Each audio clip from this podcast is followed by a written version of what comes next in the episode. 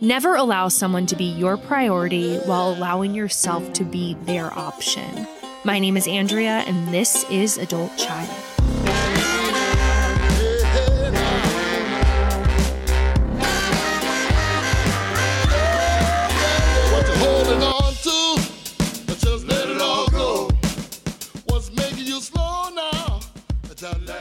Welcome back to Adult Child, where we take a deep dive into the impact of growing up in a dysfunctional family. And today, we are diving deep with Kendra Allen. She is the face behind the popular Instagram account, Your Breakup Bestie. Now, breakups, as we know, are not necessarily a time when an adult child thrives or is at the top of our game. In fact, we will do essentially anything to avoid a breakup. We will do whatever it takes to keep a shitty, unfulfilling, miserable relationship in order not to feel the intense feelings of abandonment that arise when a relationship ends. So, Kendra is a relationship coach, helping women survive, heal, and thrive from breakups, and helps them to do the work needed in order to not keep repeating these same dysfunctional relationship patterns. She is also a woman in recovery, so she's going to be sharing with us about her journey to sobriety, but more importantly, about her romantic relationship history, which started off with a bang in an abusive and toxic relationship with a narcissist, which was followed by a series of unhealthy and painful relationships, and then her journey in success in fixing her broken picker. And as Kendra so eloquently says during my conversation with her, that we are our picker. So fixing our picker means fixing us. Now, y'all have heard about my illustrious career of healthy romantic relationships.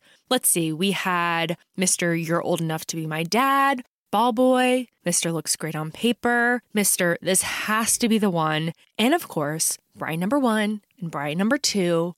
But there is, however, one relationship I have yet to tell you about, and that is my very first relationship.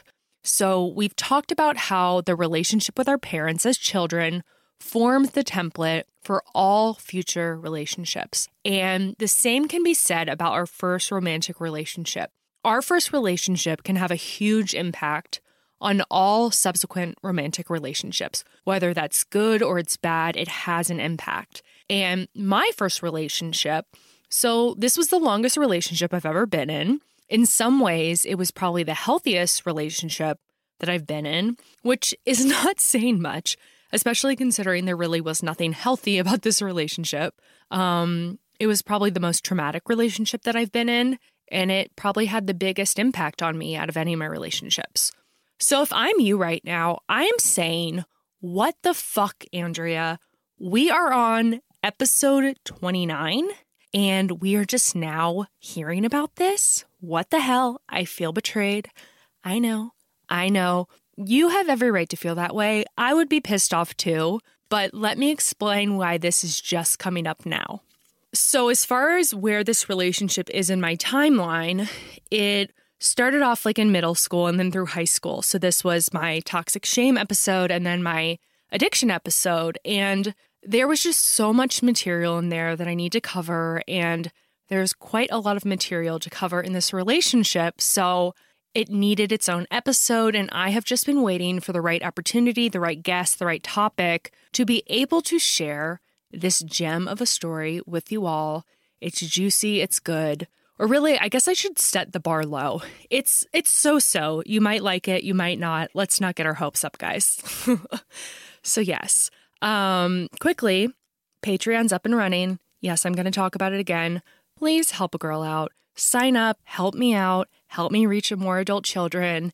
Go to adultchild.com slash Patreon. I'm giving you exclusive content.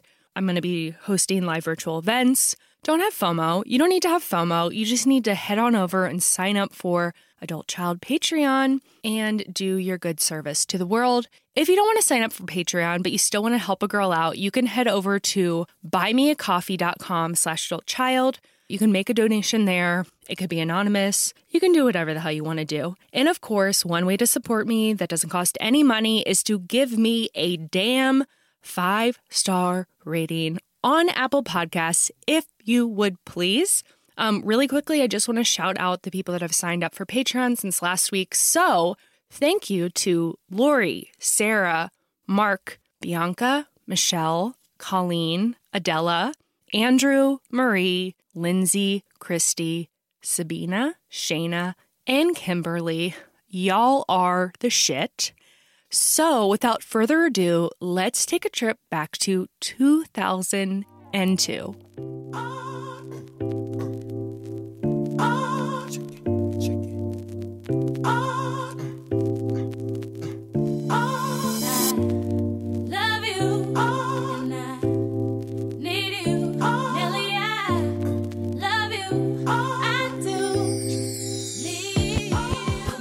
The future is a hefty responsibility and not one that we take lightly. But then taking things lightly has never been what Hefty is about. That's why we've created the Hefty Renew program that turns hard to recycle plastics into valuable resources like park benches and building materials. To participate, simply fill up an orange Hefty Renew bag with accepted items, tie it up, and drop it in with your regular recycling. That's it. It's that easy. It's time to rethink recycling with Renew. Particular valued resources may vary by geography. More info available at heftyrenew.com. Okay, so let's set the stage. It is February 2002. I am in the seventh grade. The blowjob incident has occurred a few months prior. For any new listeners, I highly recommend you obviously can start wherever the hell you want, but I do recommend going and listening to like the first, I don't know, eight episodes because it does kind of go through my life and my story. And I just think it'll make for more pleasant listening in subsequent episodes. So, 2002, seventh grade, blowjob incident has happened a few months prior. And at this point, I had been deemed the school slut. I was the girl that no one wanted to be friends with. And I was the girl that no one was allowed to be friends with. So I meet John on AOL. I was Peach 7 Girl, and he was Dumbman 10443. Capital D A, capital M A N 10443. Now, John was in the ninth grade at a different school, and I was going to buy weed from him. Somebody that I knew, John was his dealer, and he introduced me to him. Now, I had never smoked weed at this point, guys, but I told everyone that I did smoke weed, specifically older boys, because I thought it made me cool. And I did very much want to smoke. I just hadn't been given the chance. So I'm introduced to John and we're chatting it up on the AOL. And at first, it is strictly business. I'm going to buy weed from him. But at a certain point, it changed to being flirtatious and romantic. So we were going to hang out. And I asked my mom if I could hang out with him. And she said no, because he was in high school and I was still in middle school. And so that is the end of my story with John. And now it is my turn to introduce Kendra. No, I'm just kidding. Wouldn't that be super lame if that was the end of the story? so my mom says no. Um, and I don't take that as an answer. So John and I start sneaking out in the middle of the night in order to hang out. Uh, sometimes he would pick me up in his sister's car, even though he was only 15 and didn't have a driver's license. Other times, I would just walk to his house. It was about a 15 minute walk from my house and sneak into his bedroom window, which was on the first floor. So we would hang out. We'd stay out until like four or five in the morning. This is when I finally got to smoke weed. The first time, I remember being so nervous that he was going to be able to tell that I had never smoked weed before. Um, but the first time I smoked, I didn't get high. The second time I did, and God, did I fucking love it. Can we all reminisce on the first time that we ever got stoned? Was not that not like the best experience ever? It was for me at least. And this was also when I lost my virginity. I was 13. And this relationship was truly my reprieve from what I was experiencing in school. It made the experience of being ostracized somewhat tolerable. And it somehow allowed me to project this image to my classmates and to everyone in the school that was harassing me on a daily basis that I didn't give a shit. I didn't give a shit that nobody liked me. I didn't give a shit that I was a school slut. I had found the keys to the kingdom, which were marijuana and John, and nothing else mattered. It was all I cared about, it was all I thought about. So, after about two months of this, of sneaking out in the middle of the night, my parents found out. Uh, they came to me one day and they told me that somebody had seen me at the 7 Eleven at three o'clock in the morning, but they refused to tell me who it was. And actually, I didn't even know who it was until just recently, a few months ago. So, this is what? This is almost 20 years ago. So, I was talking to my psychiatrist that I had. I had this one psychiatrist that I saw from the age of 12 to 18. And she was also like a therapist. I saw her literally once a week for 45 minutes for like six years. And so I reached out to her back in, I guess it was June or July. I wanted to tell her about the podcast and just kind of catch up because uh, she had been such a big part of my life for such a long time and let her know how I was doing and see how she was doing.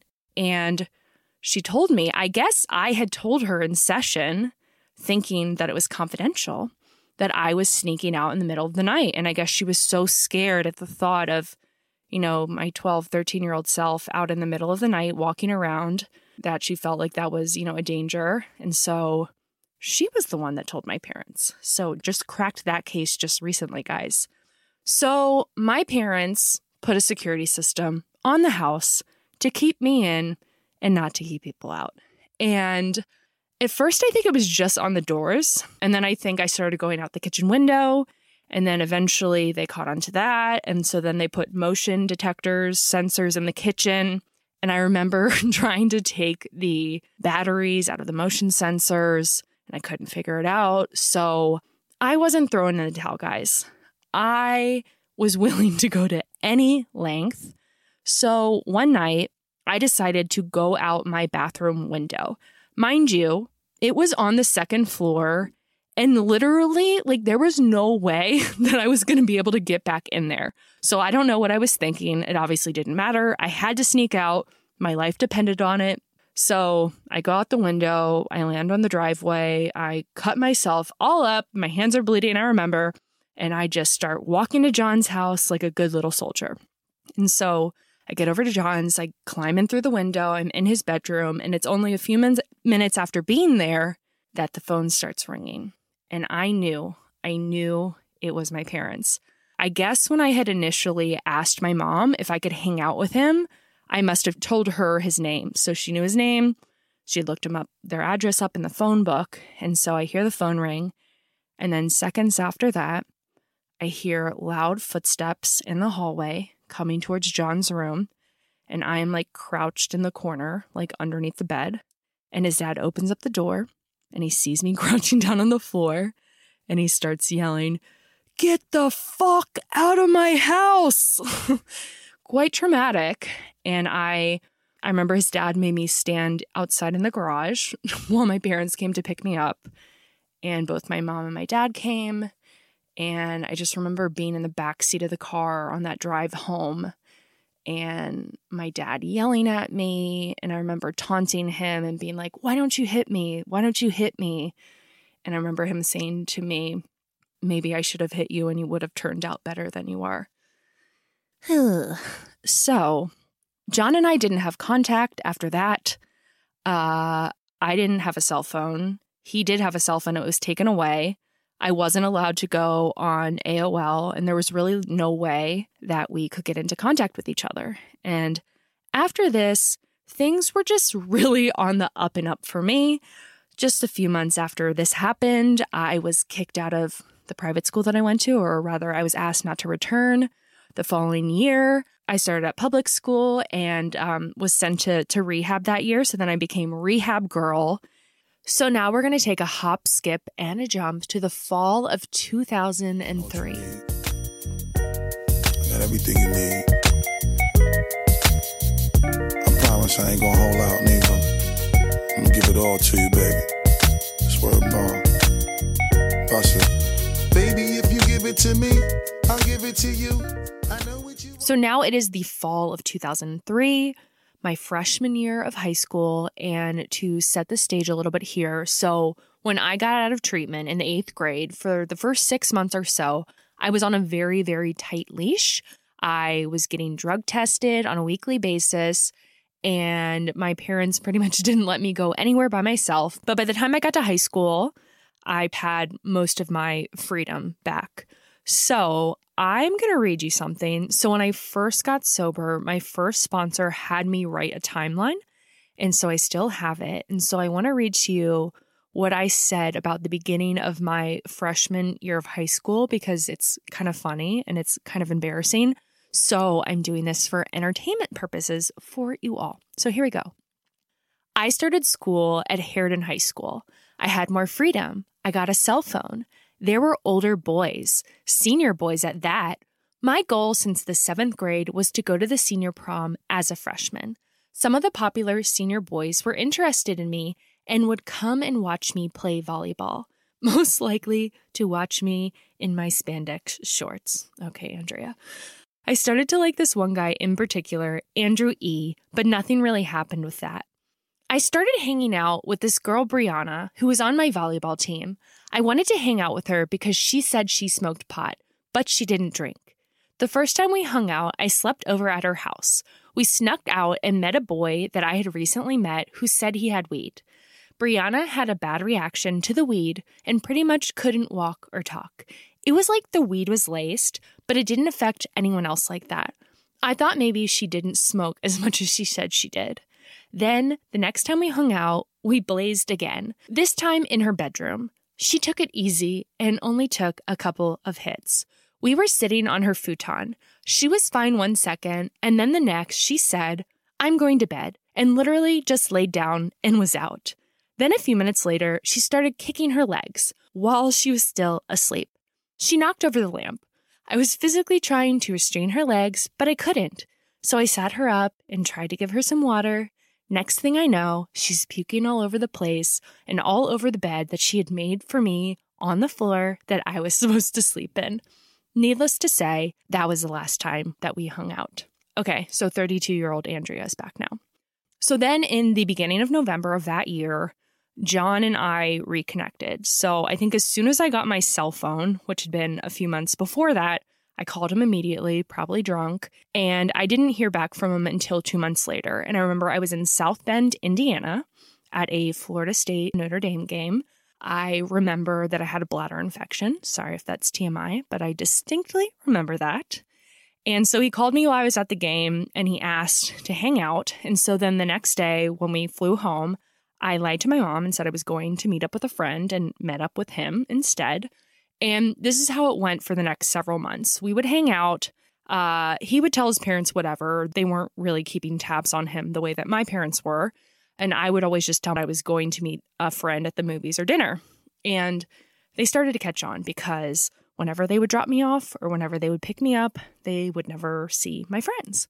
So we decide that we're going to tell our parents that we're seeing each other.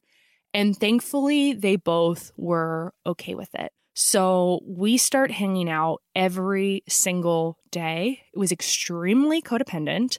Every day we'd hang out after school and we'd smoke weed. And on the weekends, we would drink.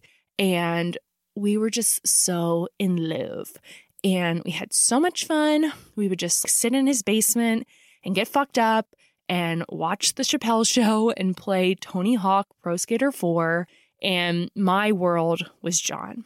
So then let's go to April. So it's about six months since we've been seeing each other again. And so I wake up one morning and I immediately call John, as I did every single morning, and it went straight to voicemail. And I kept calling and I kept calling, and it kept going directly to voicemail.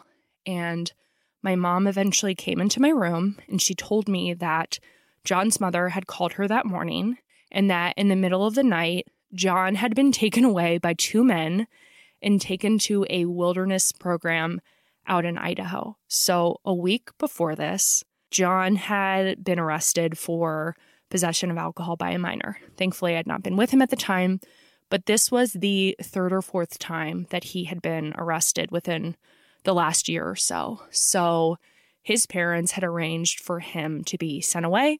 They didn't tell him because they thought that he would run away if he knew.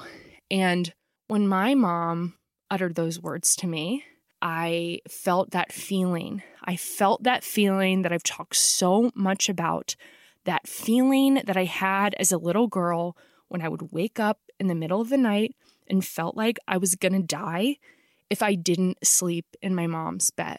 And this time that feeling was even more intense. And my mom told me that he was going to be gone for at least six weeks, but most likely a year.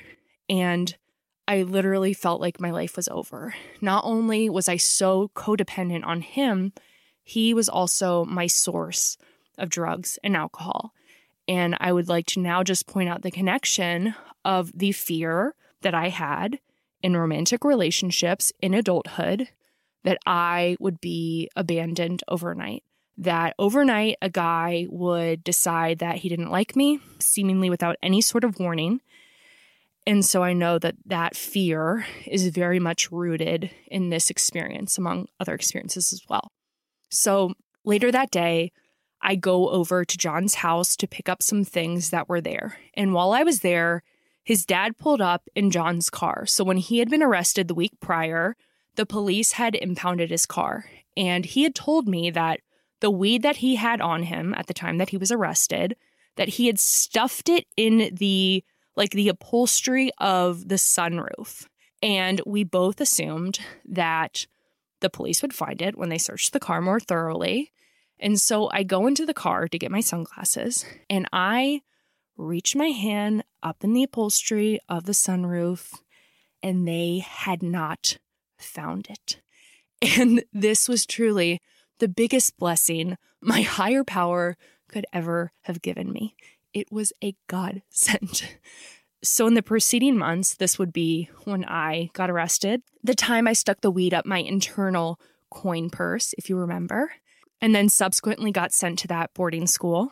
Thankfully, I was only there for a few months. So, now let's fast forward to May of 2005. So, the end of my sophomore year of high school. I am back at home. I am back in public school. And John comes home. He has been gone for a full year. And we pick up right where we left off smoking weed every day, drinking on the weekends, and hanging out all the damn time. Now, while he was away, I had reconnected with my friends that I had completely ditched and bailed on when I started dating him when I was a freshman. And so as soon as John gets home, I once again just stop hanging out with them completely. So then, towards the end of my junior of high school, we started hanging out with this group of people. They were his age. And so, this is the time when I am becoming a pickle. This is when my alcoholism is progressing at rapid speed. This is when I start to become that sloppy ass mess monster every time I drank. And we would hang out with this group of people, and nine times out of 10, I would just be a hot ass mess and I would create some sort of scene. So, you guys remember the birthday party that I've told you about, where I got kicked out of the party. I immediately returned to the party and then got everyone arrested for underage drinking. So, let me tell you a little bit more of that story. So, at this point in time, I had caused quite a number of scenes. And so John told me that if I did one more thing, that he was going to break up with me. So I go to this birthday party. I do not adhere to the beer only rule. I get super fucking wasted. I get kicked out of the party. And so then I take the taxi right back to the party. And so this party, it was in an apartment that was above a diner. And so there was kind of like this roof patio thing going on. So I pull up in my taxi, and what do I see? What do I see on the roof patio thing? But John making out with another girl. Yeah. And I go into full rage mode. I don't know if I've ever had that much fucking adrenaline pumping through my veins. And I am trying to get up the stairs into this apartment, and everyone is holding me back. And I somehow managed to get to the top of the stairs. And I remember ripping John's shirt. And then I get kind of pushed down the stairs and kind of pushed out the door. And they close the door and they lock the door. And then moments later, the police arrive. And what do I do? I go, there's underage drinking going on in there. Yeah, that's what I said. So, what would a normal, sane person do in this situation? Well, they would say that to the police and then they would leave. But not Andrea. I just went on inside the apartment with the police and they're breathalyzing everyone, they're asking everyone for their IDs. And then they finally realize at the end that I'm the only one that they haven't breathalyzed yet. And of course, I had the highest blood alcohol content out of everyone. So then about six of us get taken in police cars to the police station and arrested for underage drinking. Again, aren't you so bummed that you didn't have the opportunity to drink with me? So John breaks up with me, and I'm a mess. I am a fucking mess.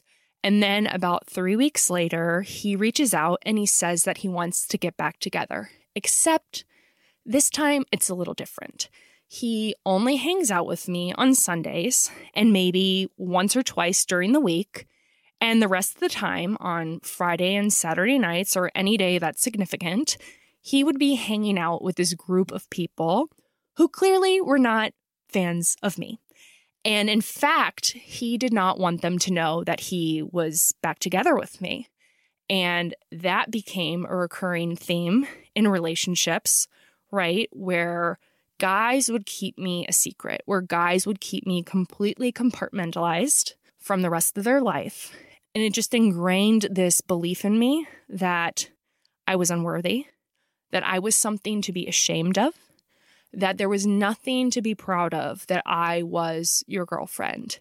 And this just resulted in me willing to accept mere crumbs because not only was that all that I could get, that was what deep down inside I thought was the best that I deserved. So now it's time for Andrea to find some friends. And so I reach out to my old friends that I had ditched twice for John, and they wanted nothing to do with me. And so then I try to make new friends. And it really would only take people one or two times of hanging out with me to realize that I'm not somebody that you want to be friends with. And I found myself yet again the girl that no one wants to be friends with. And I was either at home drinking alone, or sometimes I would just go out and meet random people and hang out with them and drink with them. And I don't know how nothing horrible ever happened, but thank the good Lord, nothing horrible ever happened. And this just fueled my alcoholism so, so much. And this just further intensified the toxic shame that I felt within. It just further intensified this belief that I was shame. I hated myself, but I didn't know it. Consciously, I still did not realize that alcohol was my problem.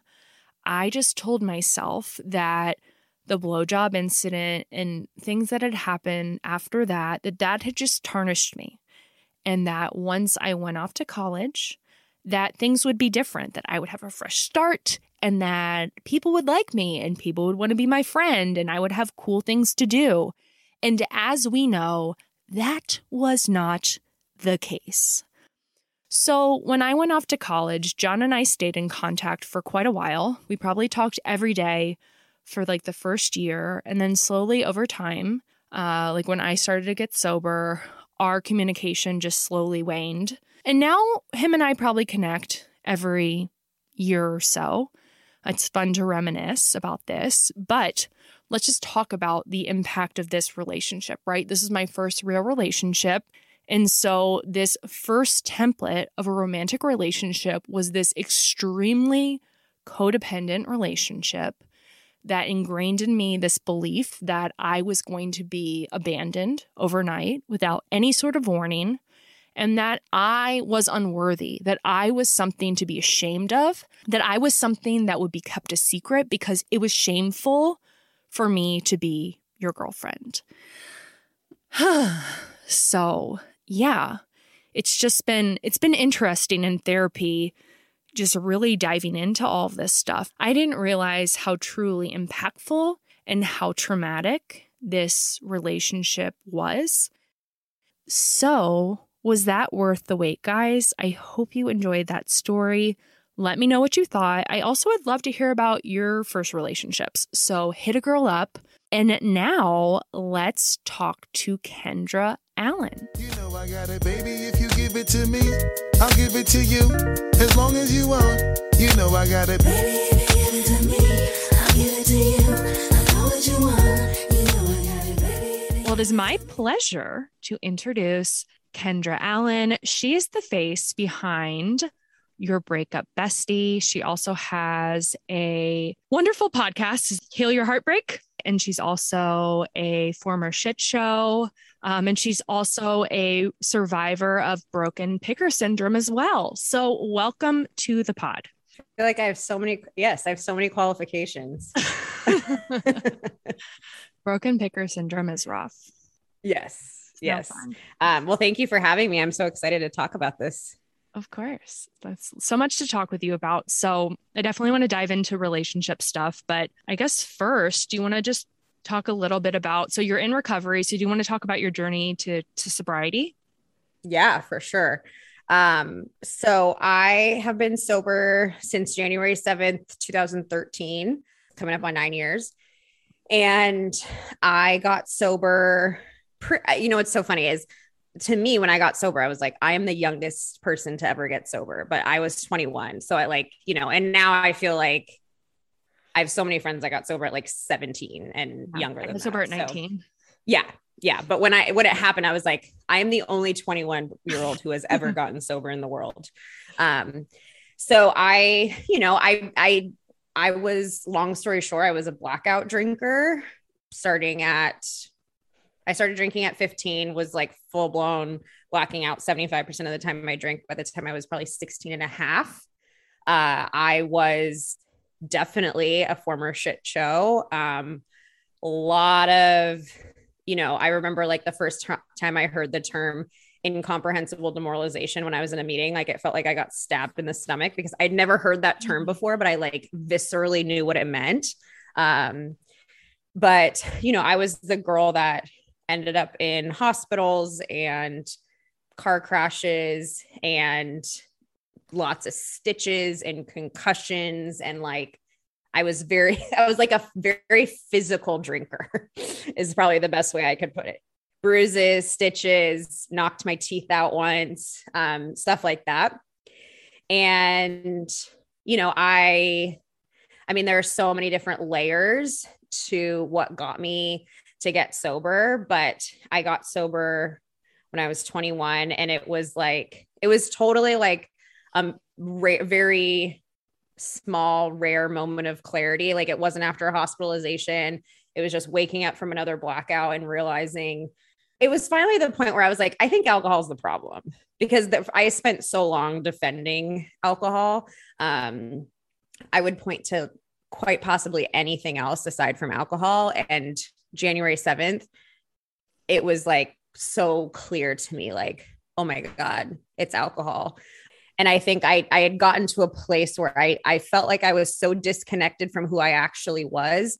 And i was acting in a way that was so far from who i knew i really was. Like i was you know being the other woman in like close friend relationships. I was stealing shit stealing money from parents stealing from stores. I was just so far gone. Um and to me the time like when i realized i was an alcoholic it was actually like the biggest relief because I realized I'm not just a super shitty person. I actually have like a sickness. And um, that's kind of it in a nutshell. So is it in your family? You know, it's so funny. Um, it's not with my parents. My um, my dad is, I've probably seen him drink maybe twice in my whole life. And my mom's like, I describe her as like the one and a half white wine spritzer kind of a lady. Mhm. Uh, and I actually like enjoy when she has three glasses of wine because it's funny.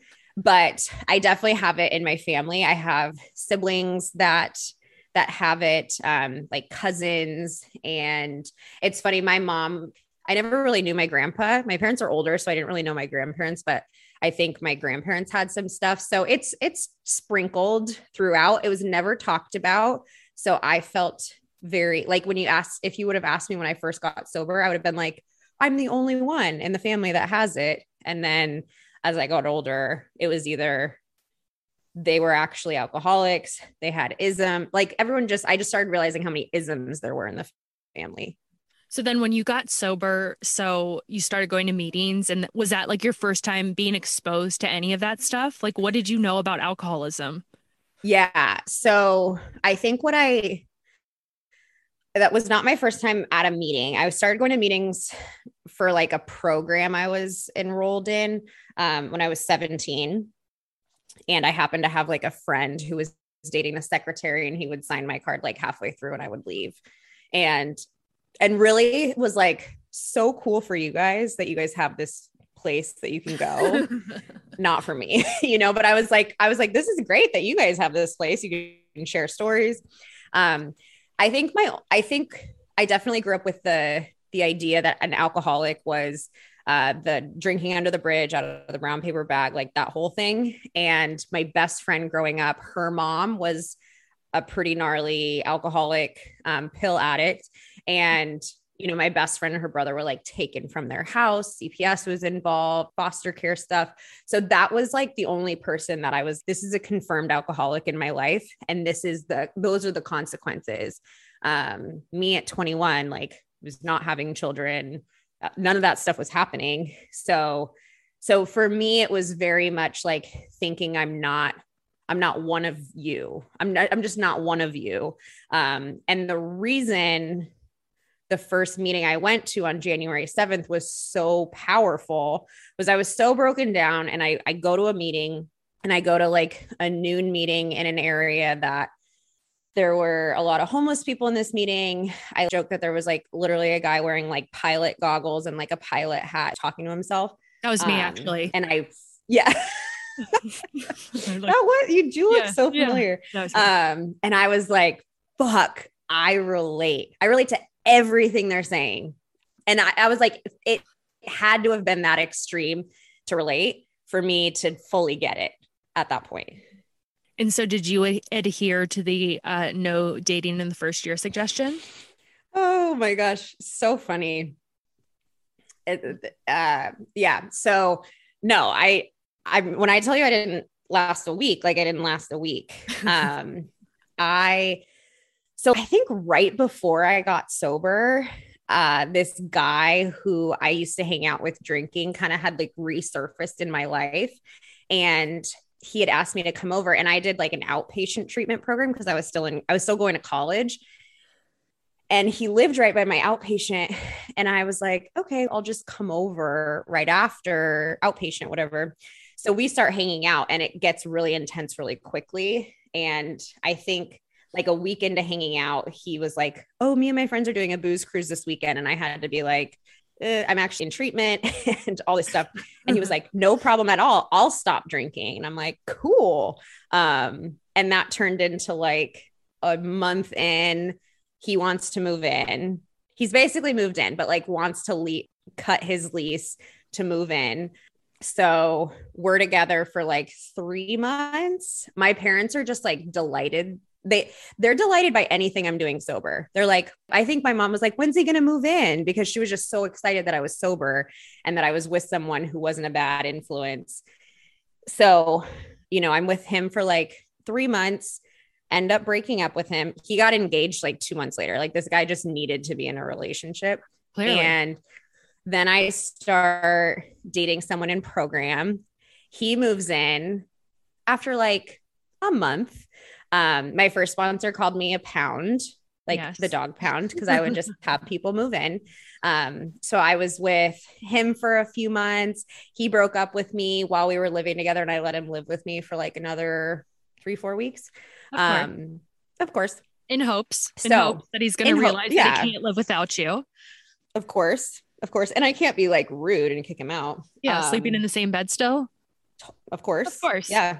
Of course. He was, th- you know, he was so respectful. He's like, I won't have sex with you. Um, like, please have sex with me. yeah. And I'm like, come on, this is making it worse. so, um, Oh, Yeah. So I will say those two things happened in the beginning. I think I like went, I like, you know, I was like hooking up with people in the beginning. My like phase with that was very short, thank goodness.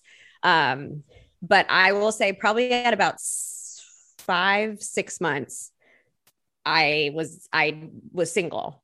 It was so good for me. And I was celibate for seven, seven months. Um, I also hate the word celibate. I just don't know what other word to use. I didn't have sex for seven months and it was so beneficial. And it actually like really allowed me to get my footing on my own in sobriety. So um, so that's like the gist of my first the year. first year. Yeah, same with me. So I, uh, I guess right around six or seven months sober, I started dating a guy where the age difference between us was more than my age. Okay. Yeah. I was Yeah. 20 and he was 45. And I want to Yeah. puke when I think about, well, I want to puke when I think about all of my relationships. But yeah, Yeah. so I we broke up like right after I celebrated a year and then I was single for a full year and it truly that was probably like the best year of my life, the happiest. Um I don't know about for you, but for me, uh, thankfully, I was never one that hopped from like one to the next. I would have significant periods of time in between just because it would take me for fucking, ev- it would take me like, like a year to get over like a three week relationship. Um, Yeah. But once I would get over like the initial heartbreak, I would be in my prime. Were you a hopper? You know what? The what I just explained, that's the only time I've actually I mean, I had a situation which maybe we can get to right before I am with the Yeah. person that I'm married. Um, which was like it was a hop, but I will still I'll stand by the fact that it was a healthy hop. Um and but that other than that i was not a hopper like i didn't go i wasn't in relationships in high school at all um i was i had the friends that are the serial monogamous i'm not that per i've never been that person. The thing that i always gravitate to is just like i'm just always have to be doing something. Like i'm just always like a kind of a busybody. So if i'm not in a relationship like I'll, i used to just throw myself into whatever i was in. If i was not throwing myself into a relationship i was throwing myself into like work or program or you know luckily like there were some healthy things that i threw myself into but Yep. um but yeah that was more what it was. I just like my whole thing has always been anxiety. I have really bad anxiety. It's gotten so much better. Um but that's kind of my thing. I like have to have my hands in something. Otherwise i'm very uncomfortable. Mhm. So are you somebody that would lose yourself when once you entered a relationship? yeah. Like bad. Really bad. I it was actually i mean it was uh i was so i was in a relationship with a narcissist when i was 18 um i was 18 he was 30 and yeah no i my life ceased to exist outside of him for 3 years. So i had that experience. And then yeah like i would like not talk to friends um change everything. Yeah that was like my thing. I would like i've always been really good at blending in to different friend groups and in some ways it's great that i can do that um but yeah i would completely change how i dressed the music i liked the food i liked depending on who i was with So I know in 2015 is the one you hit your real bottom related to this stuff. But so Yeah. I'd love for you to talk about that relationship. But before that, is there anything significant in that journey? Because for me, I mean, I was getting sicker and sicker and sicker when it came to these issues. And it was very much a progressive disease for me, much like my alcoholism was. So I'm curious if that was similar to your experience. Yeah. Yeah. So um I think in relationships, I mean, I for sure have hit like a series, a series of bottoms for sure. But I think the thing is like sometimes sometimes it hits you later on. Yep. That you've whether it's like something has been unhealed or not dealt with. So it was like a combination of I, I went through a sexual assault when I was 16. I didn't I didn't tell anyone until I got sober, until I told my sponsor on my fourth step. And I didn't I didn't even go through therapy on it for 10 years after. So not till I was like 26. And you know, then I went through this highly abusive relationship for three years that again didn't really talk about until I was a good ways into my sobriety. And was that your first real relationship? It was my first real relationship. Yeah. With this guy that was 10, 12 years older. So emotionally abusive. Didn't even realize how bad it was till till much later. Like, thank God I was able to get out. How were you able to get out? I like, I was, I think I was talking about this on another podcast, but um basically like he saved me from my drinking. He was super controlling. He knew my drinking was a fucking nightmare. So he like was very controlling and controlled my drinking. So he saved me from my drinking. And then my drinking ended up saving me from him. I He's like, please start not- drinking again. Yeah.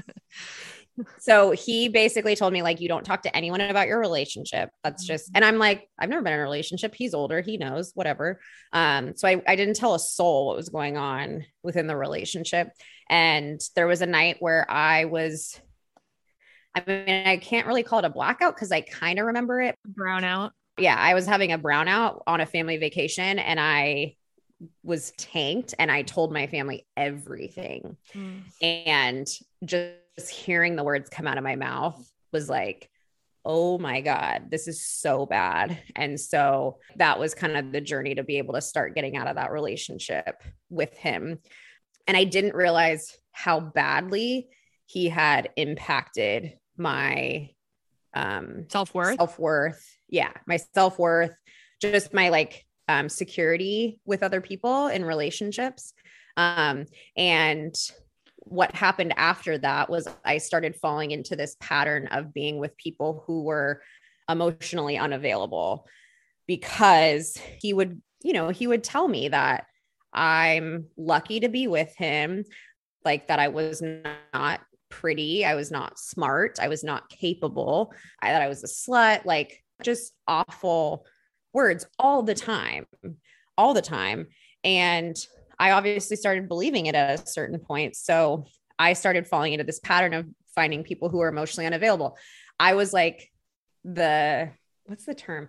Like the conqueror. I always wanted to go after someone who I didn't think I could have because I thought if I could get them, they then I would be worthy. I would feel okay. So I would do that with like I mean, I would do that in relationships. I would also just do that with that's a hot guy. Like, I want to hook up with them. So I would go into this like conqueror kind of mindset and try to go after them.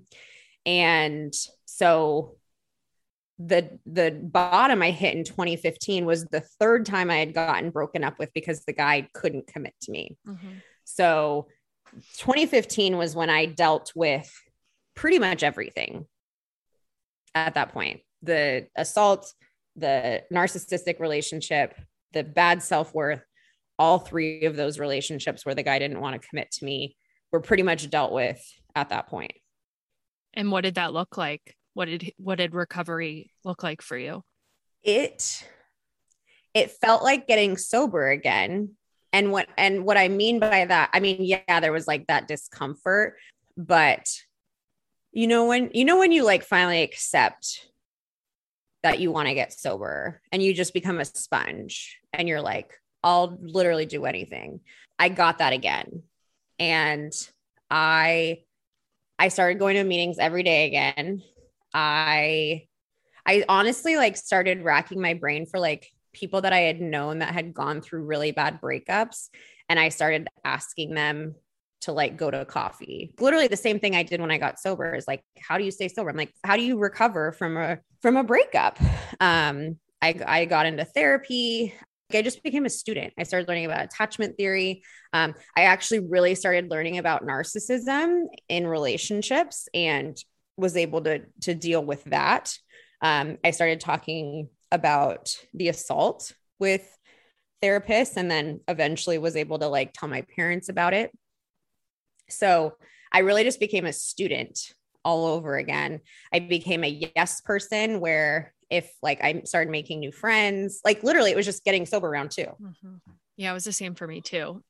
The pain I experienced related to this stuff was like so much more painful than when I gotten sober because I was doing it all sober.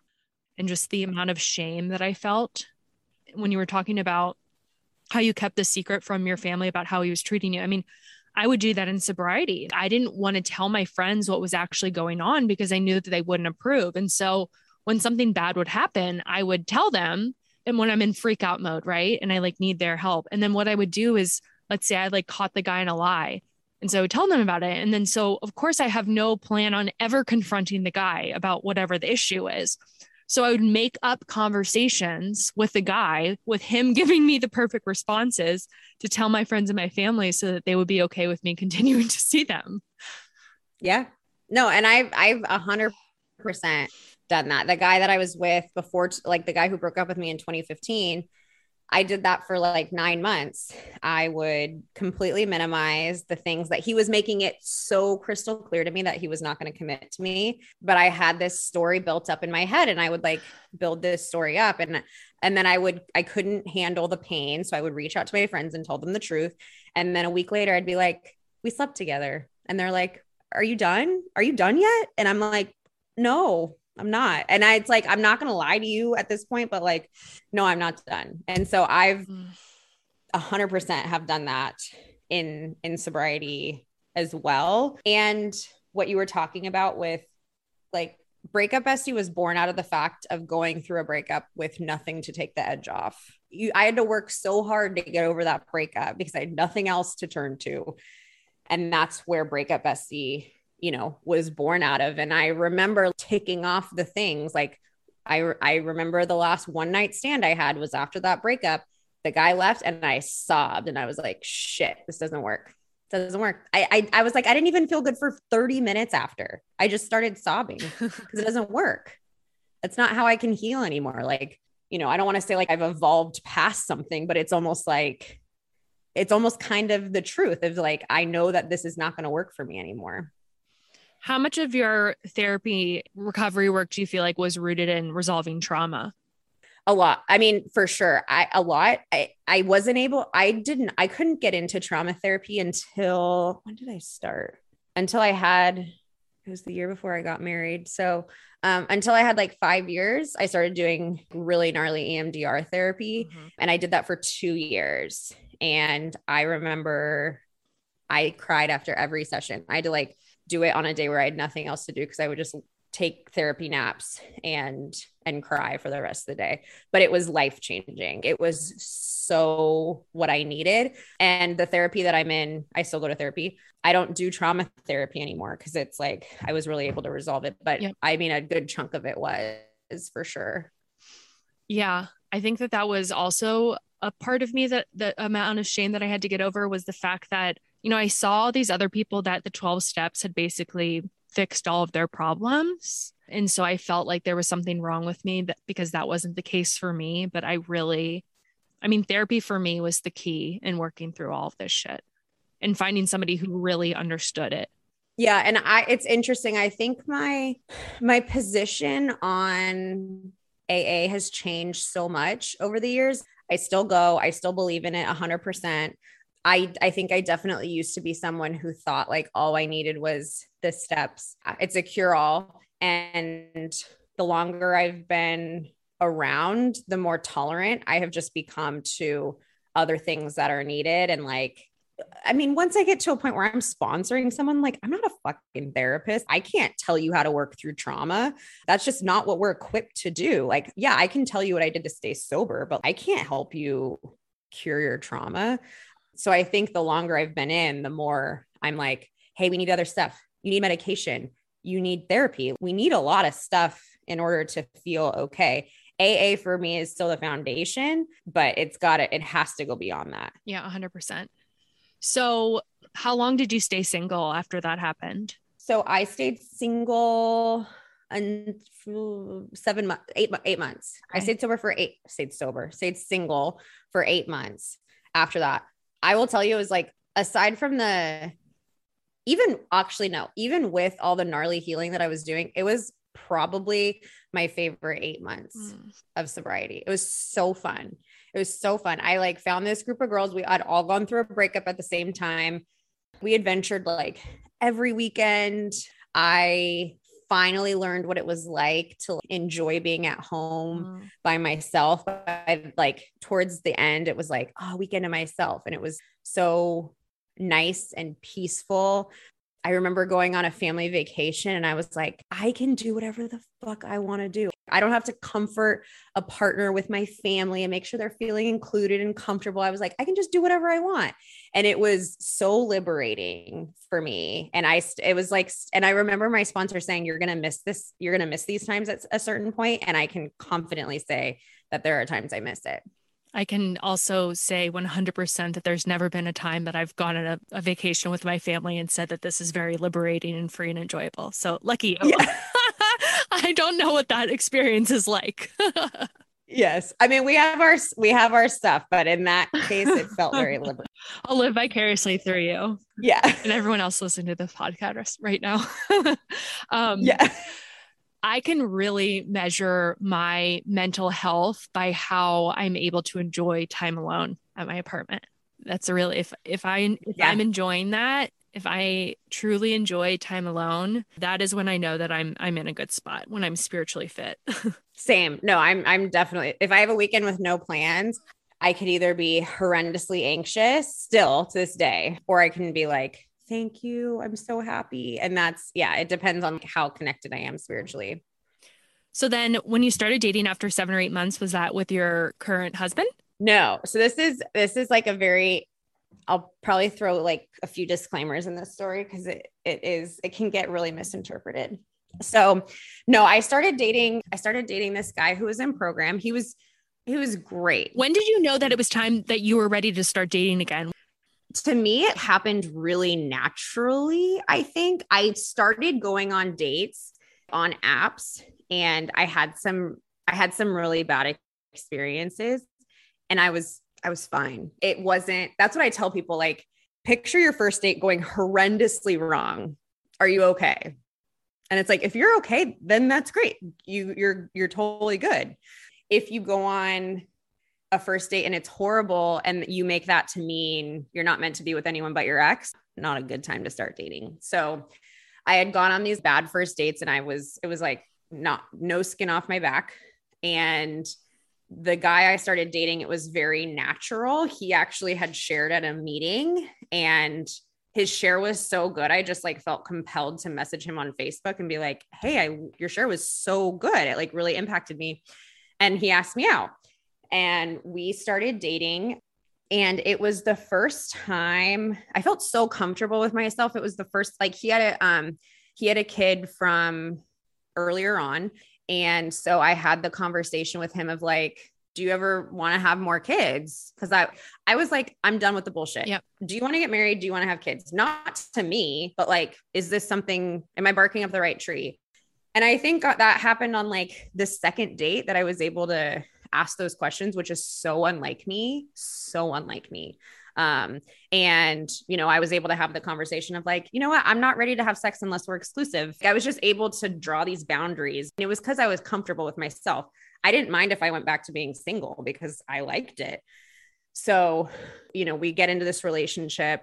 He's emotionally available. It's great he's a super nice guy. There was just something missing, I will say, in this relationship. I think I too heavily attached to the things that I had been burned by mm. in the past that I ignored other things that were not a good fit. Such as so you know like for example he wasn't he was so big on like his schedule and his things that he likes to do which is great i think everyone should have their own life but he didn't really think that any of our stuff should blend together, if that makes sense. Like on Saturdays, he had like a very specific routine. So we had been together about nine months. And after nine months, I had a wedding to go to. And my ex's, the guy I was dating, his child was in town the weekend of the wedding. So he wasn't going to go. So I was going to go by myself. My ex, who dumped me in 2015, was going to be at this wedding. And it was going to be the first time we like had any interaction since the day we broke up. We had not spoken, texted, social media, seen each other, nothing. So I go to this wedding. I'm nervous because it's weird seeing an ex. I don't care like how long it's been. It feels weird. And I decide when I get to the wedding, and I had this in the back of my head. I was like, you know what? I want to make amends to him. Not like I really felt like I did anything wrong, but I basically just wanted to tell him I'm sorry for not hearing your truth basically if that makes sense because he had made it he had made it clear he didn't want to commit and i kept trying to force it. So um so i made amends to him at this wedding and it was fine. We just like had some small talk. It wasn't anything intense. Did he own his part at all? no. It was well so what happened was we were talking i made my amends and then they were like it's time to cut the cake. So we all left and then we didn't talk after that. So three weeks later i get an email from him while i'm at work and i immediately panic he asked if if i'd be open to getting coffee i thought he was going to make amends like i was like okay he's going to make amends and He was trying to sleep with you. I did, I will say, I knew that wasn't the case. Like, I knew that wasn't what he was into, but I thought maybe he's dying. Like, I thought so many different things. Like, maybe he's super sick. He has like a terminal illness. Um, and so, but I told the guy I was with, I was like, I think my ex wants to make amends to me. He's in the program, so he gets it. He's like, okay, go ahead. So the next day I go to meet him for coffee. And like I said, long story short, Luke, Luke, it was the guy who dumped me in 2015. He had um, written me like a four page letter basically saying that he had done all this work over the last year and a half. He had gotten to a place where he realized he really wanted to have kids and he really wanted to get married, independent of me. And then he saw me at the wedding and realized that for him, he felt like I was the one he was supposed to be with. This all happened at a Starbucks. I was so angry. I was so angry. Like too little, too late. I had all these thoughts running through. The first thing I said was like, I'm gonna throw up because I just was like, it was so shocking. Was there a part of you, this is what I've been waiting to hear? No, because I You were over it. I was. I really had healed past it. Like I never, I was at a hundred percent peace knowing I would never see him again. That's why when people are like, well, how can you tell people not to get back with their ex when you got back together with yours? Because spoiler alert, I we got back together. That's who I'm married to. It is different because I had completely healed. I I I went into that thinking he was going to make amends or he was going to tell me he was sick and dying, and never thought he would say he wanted to get back together. And I paused. I said, I don't know if you're going to hear from me. Thank you for this letter. What did I don't know what just happened. Thank you. You'll be hearing from me if you hear from me. And I left. And I went on a, I happened to have a girls' trip that weekend, went away for three days, journaled my face off. I, I'm not even kidding. When I, I called 25 people and told them the whole situation. Of course. I read them the entire letter. I like basically called a conference of of the minds. And Luke was very smart because he knows that's how I am. So he he gave me that letter so I could be like, read this. And what happened day one of that weekend was I realized I was not supposed to be the guy with the guy that I was with. So I was like, no matter what, I'm dumping this guy because he's just not my person. And I'm I focused way too much on the commitment and let go of anything else that I wanted. Mhm.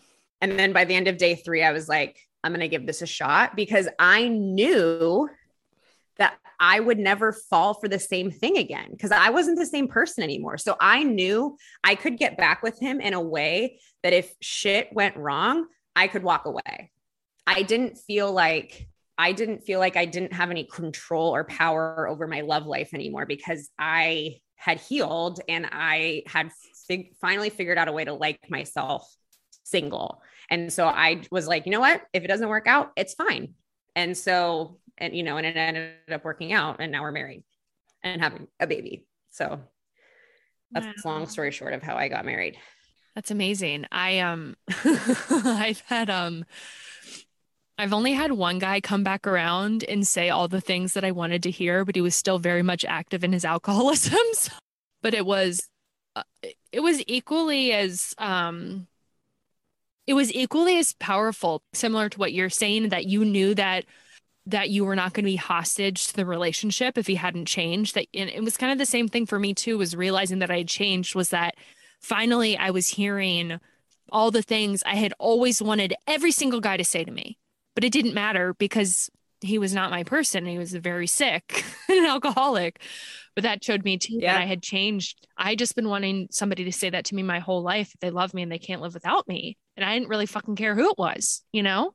Yeah. No, my whole thing was like, if you liked me, I liked you. Mhm. That was my thing for a very long time. And I think the most empowering thing was that I was able to make that decision to get back together with him, not because I needed a relationship, not because I needed his validation, solely because I was able to look at the situation and think, except for the fact that he couldn't commit to me, we had a really healthy, we had a really great relationship.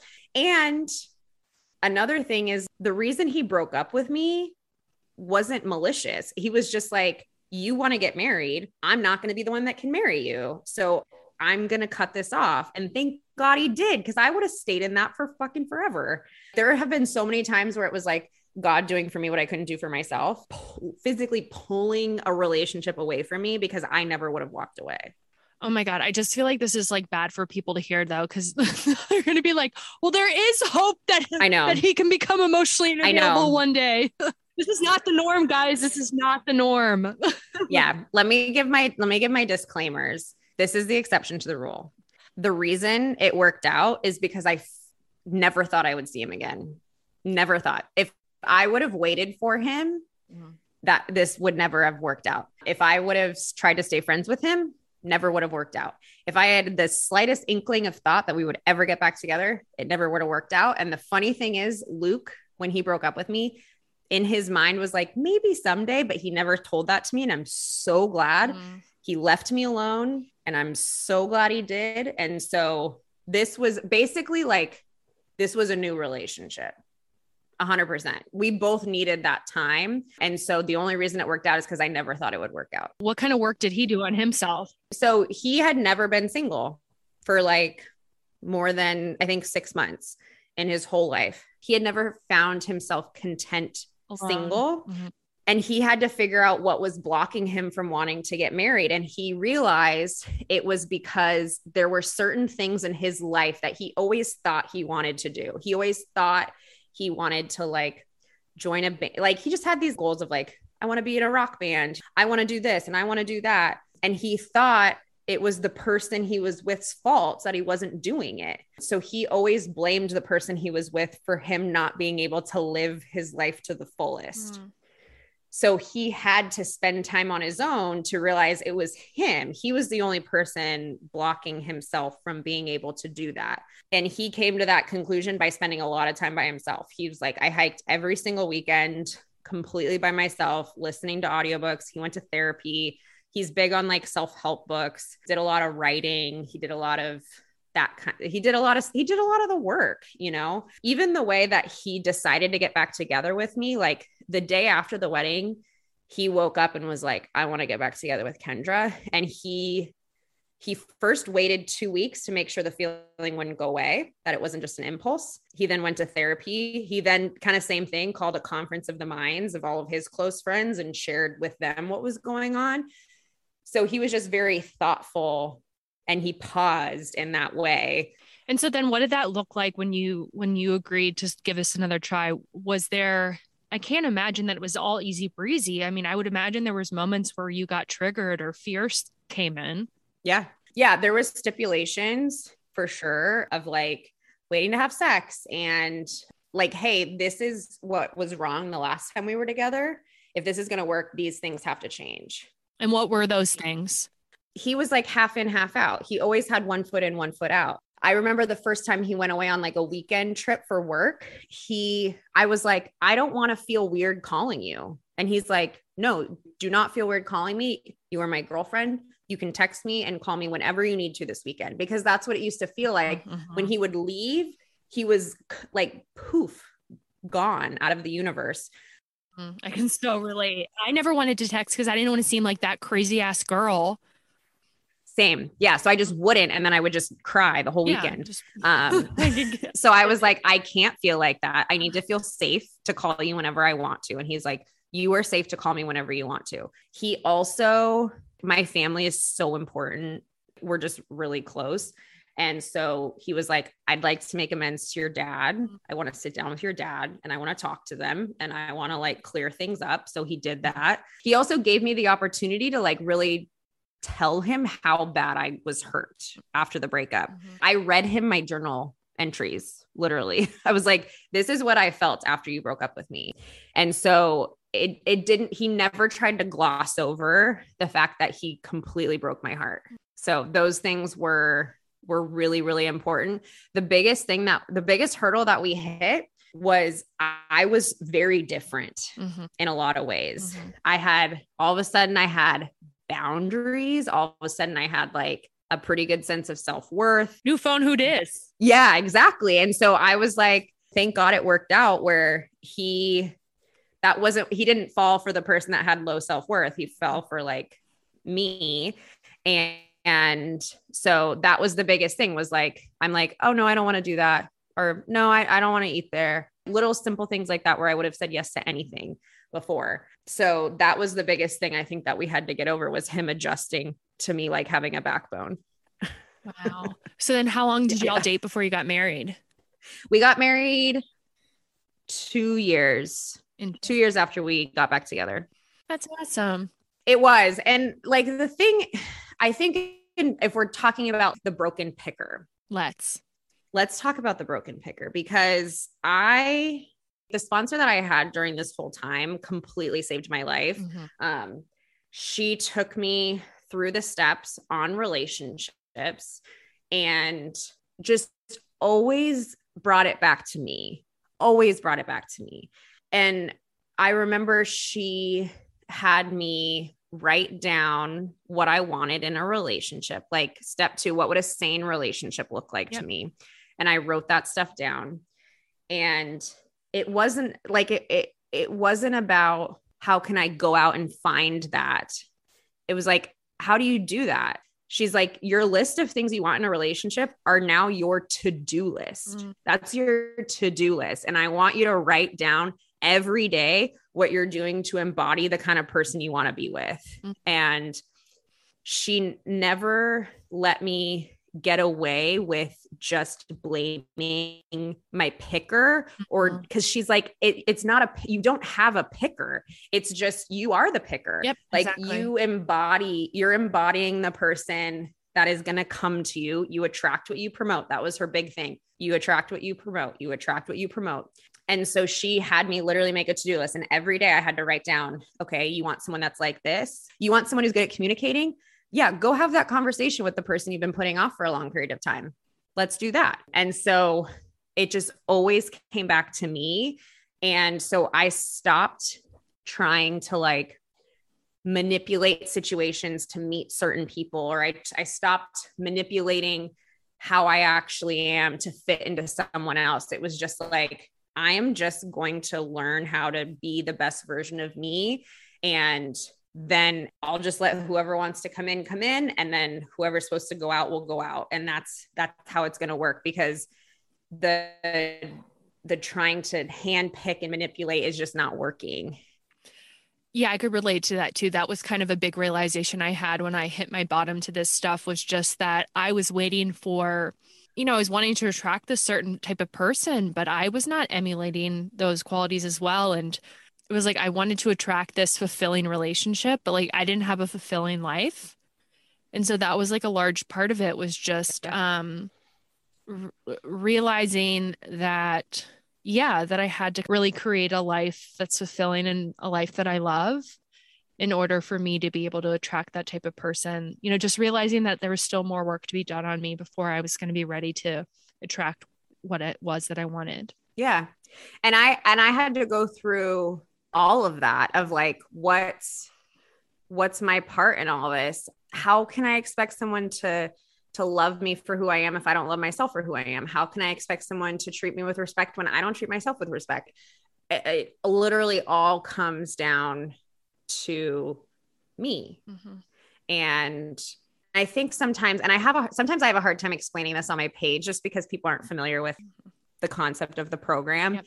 But I try to tell people like it's not to bash yourself. It's actually, if you look at it the right way, it's so empowering because otherwise you think you're at the mercy of this universal picker when it's not. You have so much power in the situation that you're just not recognizing. And so if you can recognize your part, because I can't control other people, I can't control what I can't control what my husband does. I can control what I do. And then with the changes that I make, I change the energy, I shift the dynamic. For example, I was having some like stuff with my dad.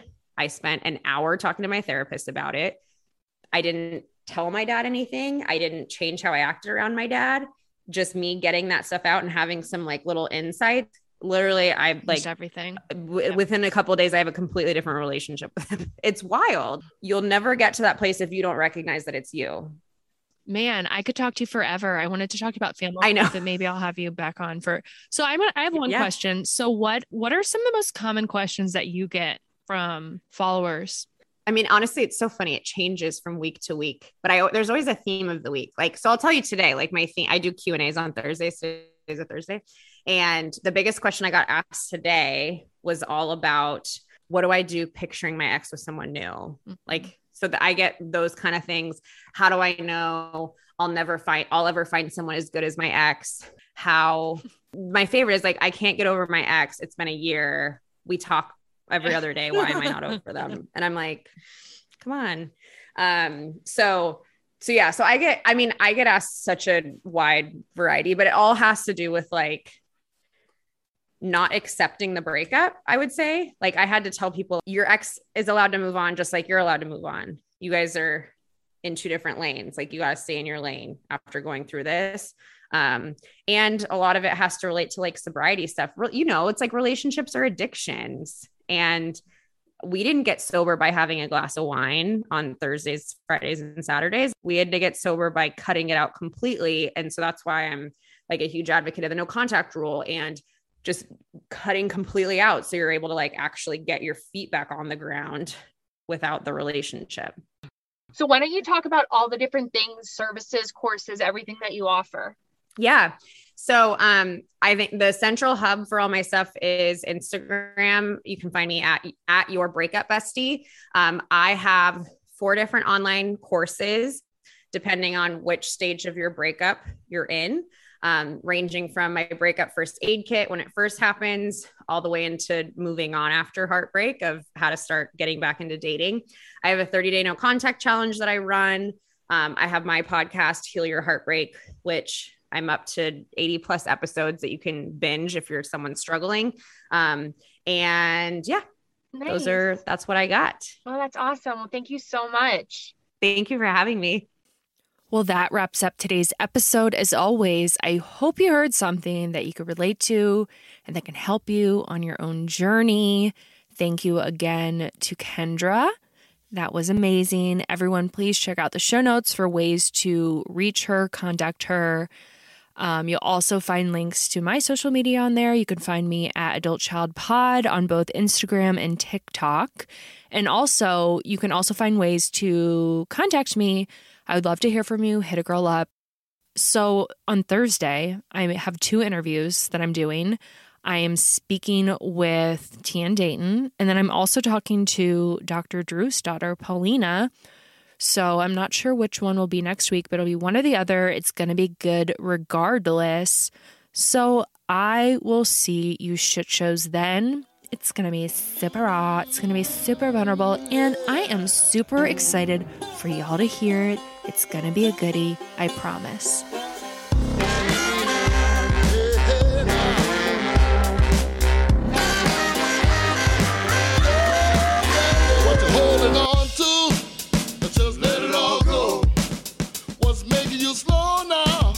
It all